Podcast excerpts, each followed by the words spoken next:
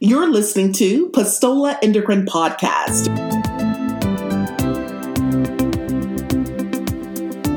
Hello and welcome to Pastola Podcasts. I am Dr. Jurhee Freese and I'm one of the pediatric endocrinologists at Arkansas Children's Hospital. Joining us today is Dr. Juan Otero. Dr. Otero is a board certified pediatric endocrinologist at Arkansas Children's Hospital. In this episode, we will assess and analyze the current state of pediatric endocrinology from a workforce perspective. Our objectives for the day are to review current statistics of supply and demand in pediatric endocrinology as a workforce, analyze different factors affecting the supply and demand in pediatric endocrinology, and to describe potential solutions to challenges in the supply and demand balance in pediatric endocrinology. Welcome, Dr. Otero. It's a pleasure to have you join us. Thank you, uh, Dr. Freese. It's a pleasure to be here, and I'm excited to um, get on board with this topic. Okay, well, let's get started. So, first, how likely are pediatric residents to choose pediatric endocrinology as a career choice? Yes, so um, to answer that question, we have to look at multiple factors. So, um, one thing is that this is a topic that has been trying, that has been um, uh, looked on uh, for many years now because um, obviously there have been concerns that at some point the supply was not going to be enough for the demand in the field of pediatric endocrinologists. And that links us to looking into um, within that supply, how likely are currently our medical students and pediatric residents to choose pediatric endocrinology as a career choice? Um, I have to say that if you ask me today, uh, the answer is probably not very likely. And obviously, we all hope that that changes in the future. We are all looking for potential solutions for that.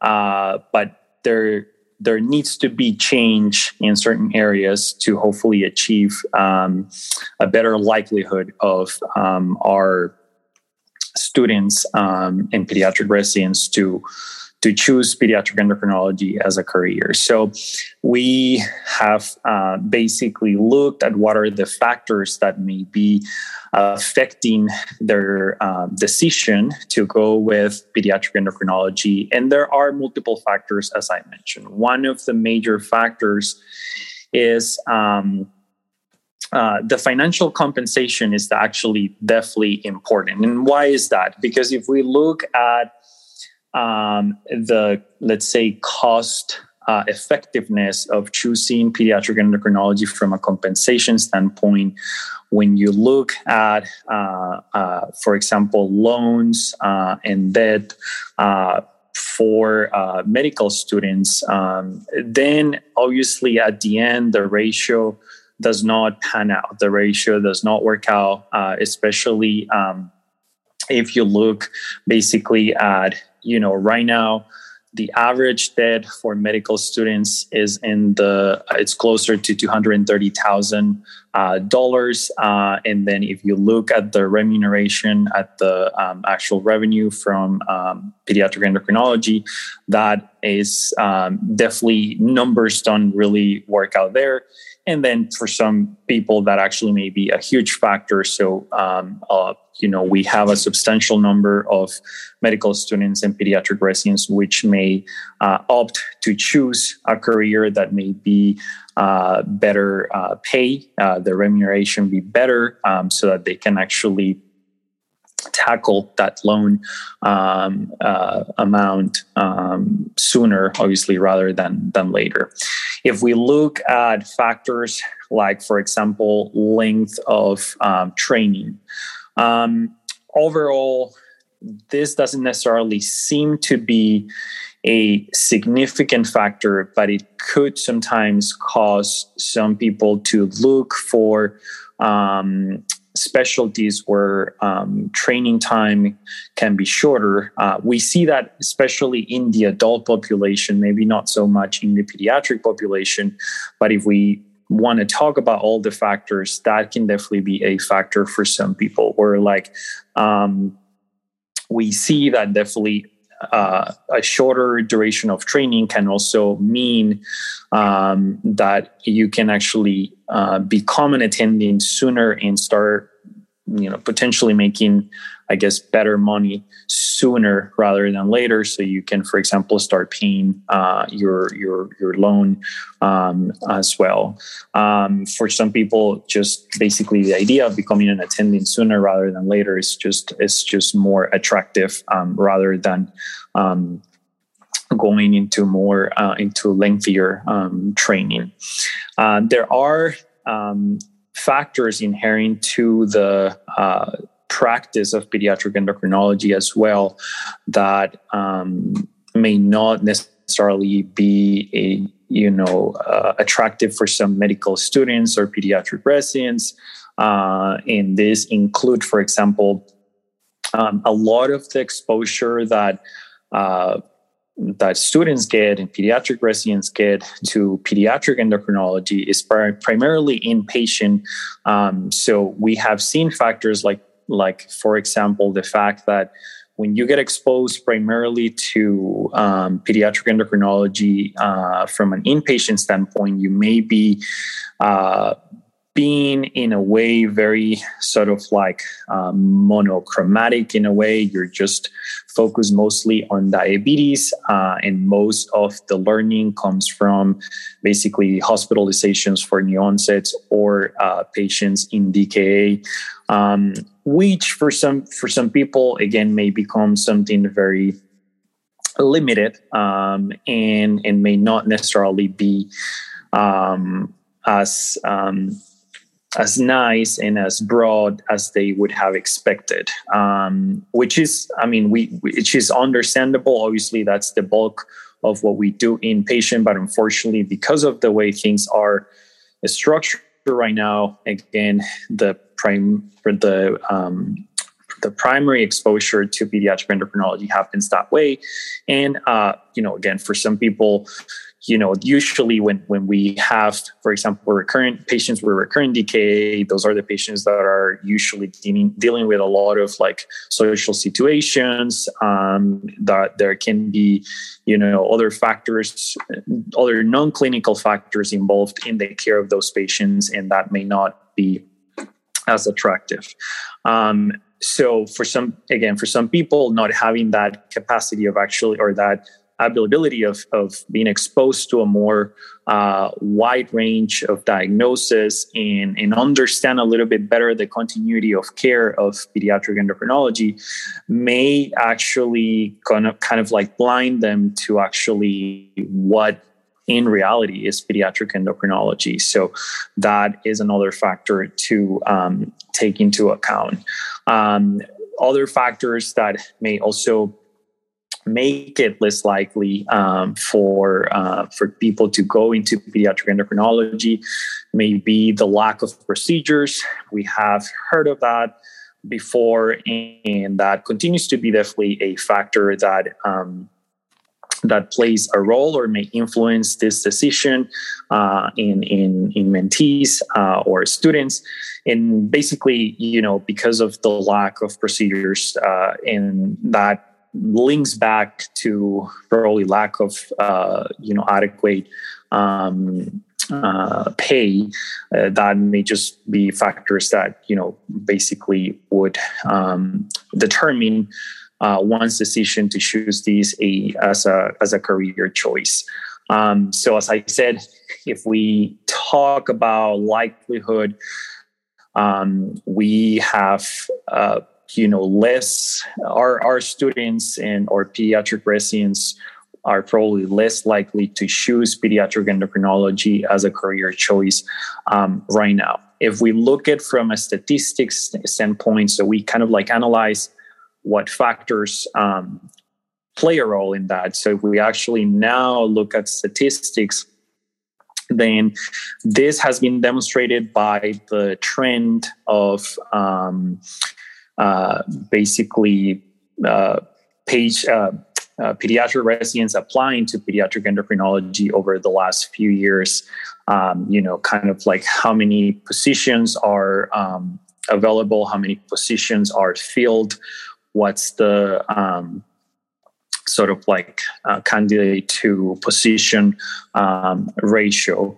So if we look at that, um, we actually can see that for the last um, for the last few years, what we have seen is that the um, candidate to position ratio is actually uh, less than one. Uh, it has been the trend for the last few years.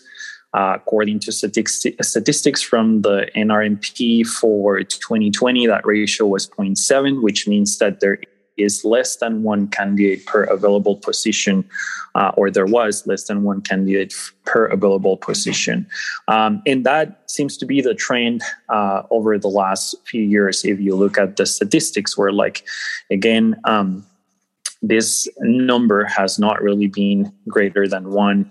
Uh, for the last few years. If we look at the statistics for last year a little bit in depth, um, only uh, 52% of patients of programs sorry got um, their positions filled which left uh, 48% of uh, programs on uh, with positions on field and um, only 65 positions out of 110 positions that were posted that were available were actually filled um, so definitely we are seeing a trend uh, where the supply is becoming limited because of the circumstances. Um, you know, looking at back in 2014 when the Endocrine Society um, organized a task force to look at the current status of the uh, endocrinology and pediatric endocrinology workforce. Um, the numbers at that point were actually a little bit optimistic, thinking that um, if things continue the, the way they were happening back there, where like the fellowship positions had increased and the number of applicants had increased as well, uh, would continue, we would actually close a gap between supply and demand. So the the projections were a little bit optimistic back back then, but unfortunately, this did not did not happen. And the um, number of applicants applying to available positions became very stagnant.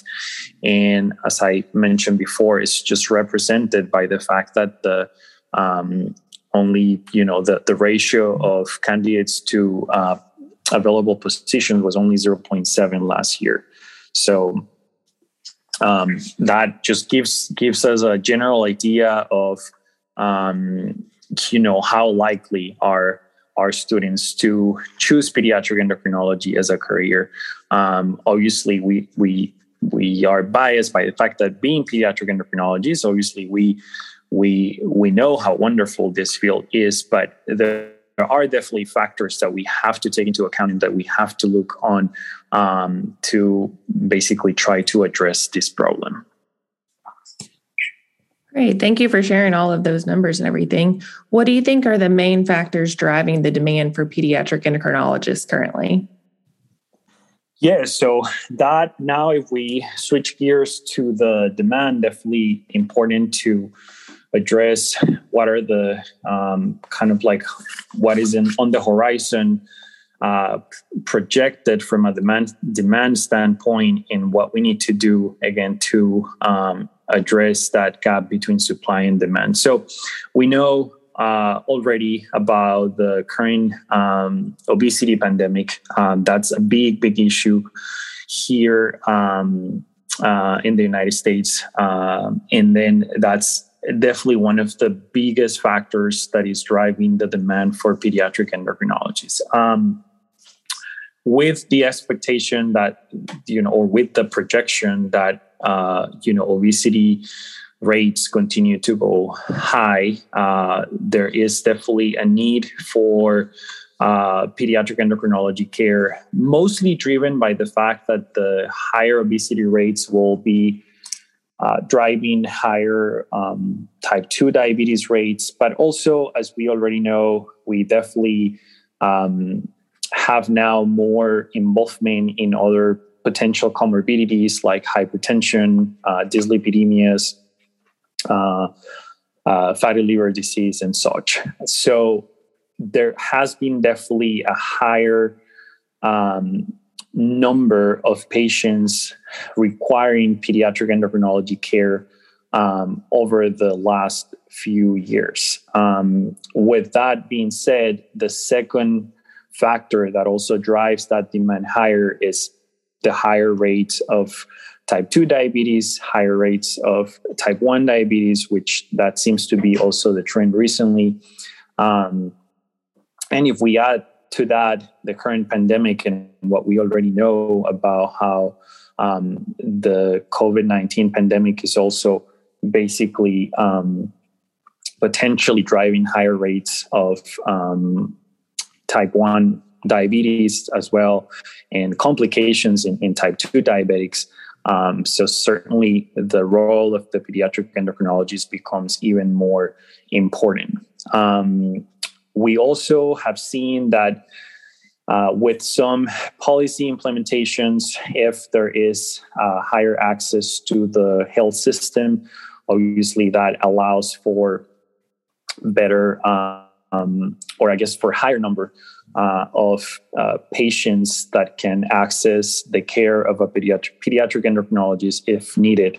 Um, and we have seen also sort of like a trend for uh, where um, primary care providers and you know including pediatricians uh, now obviously have you know in a way also switch to you know be able to access those services and that has definitely driving a higher um, demand for um, pediatric um, endocrinologists currently. So if we look basically at all the factors we do see that even though the projection was for potentially uh, about the same um, i guess pediatric endocrinologists to population rate to remain stable. That has not been the case. Um, so if we look at numbers, uh, there are even certain areas in the country where that ratio can be as um,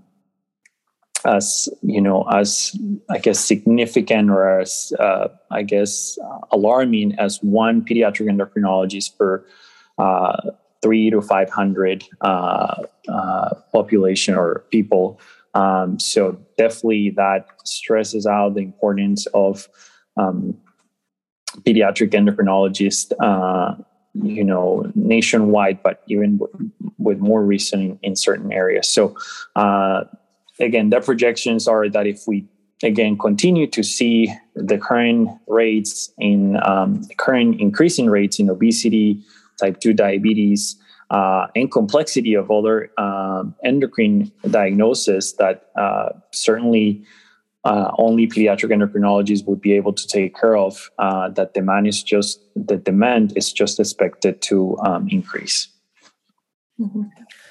Well, great points. How likely are current pediatric endocrinologists to stay active in this field? So, if we look at some um, data from certain surveys that have been done by um, the Pediatric um, Endocrine Society, um, we we can see that um, the likelihood is that yes, um, especially pediatric endocrinologists. Uh, well, pediatric endocrinologists are likely to stay active uh, but we have seen that the scores in job dissatisfaction have um, increased, um, especially related to um, burnout and uh, other factors like the the ones pre- uh, mentioned previously were like again as a as a job as a career uh, it, we definitely have things that are not again as attractive um, as a career. So we are likely to um, to stay active uh, but at the same time if things don't get better, we can definitely start seeing, you know, more um, dissatisfaction. Um, right now, um, for example, um, there are about 1,500 more or less active pediatric endocrinologists. However, the actual number of um, uh, board certified uh, pediatric endocrinologists is a little bit lower, but um, generally speaking, uh, most of the pediatric endocrinologists are active. Um, but again, that is, is, is largely related uh, or determined by by many other factors. Um, we do know that um, this can be affected by the attrition rate, which is how many pediatric endocrinologists retire every year. We do know that um, about 21% of our uh, pediatric endocrinology workforce are uh, over the age of 60. So they are, there is a number there that is expected to uh, potentially retire soon. Although uh, there, there have been some reports that um, pediatric endocrinologists do are, or are likely to still work until um, ages up to 70, 75 years old. Um, we also see that um, there has been a um, trend towards also um, seeing more uh, pediatric endocrinologists, um, I guess, uh, working part time. Um, so that has also been a trend. So if we look at uh, basically clinical production, that uh, seems to have also changed numbers there where like that can definitely be affected and then so um, number of active pediatric endocrinologists may not necessarily be a good reflection of the whole supply. Um, so even though that as a factor may again may not necessarily be hugely affected because most pediatric endocrinologists are likely to stay active um, there are things that definitely again need to be um, addressed for that um, we do see basically that um, you know there is a significant um, gap there. So, and, and, and basically factors like the ones that I mentioned affecting, you know, how likely someone is to stay active, um, you know, have not yet, well, have not really again affected that final decision, but at the same time, um, we have not really been able to do a lot to to close that gap. So I was looking at the Pediatric Endocrine Society um, job board yesterday, and I think there are about 46 positions, you know, uh, posted. Uh, and I saw positions from even back to October that have not been filled. So there is a need for pediatric endocrinologists, as I said. Uh, obviously, active pediatric endocrinologists, as I said, most of, of the pediatric endocrinologists now um, are active, but that doesn't yet feel uh, the gap uh, in the need for more pediatric endocrinologists. Um, you touched on this a little bit earlier, but what do you think the impact of COVID 19 has been in our field? It's been huge for sure, as we obviously could infer. But if we look at um, specifics of it, uh, for once, obviously it sort of like significantly change the way that we practice medicine. So this has affected uh, medicine as a whole. Um, so uh, if anything, basically what you can, um, the, the, I guess the, the end point of this change in the way that we practice medicine was um, definitely increase uh, burnout, increases stress in the way that we that we practice medicine.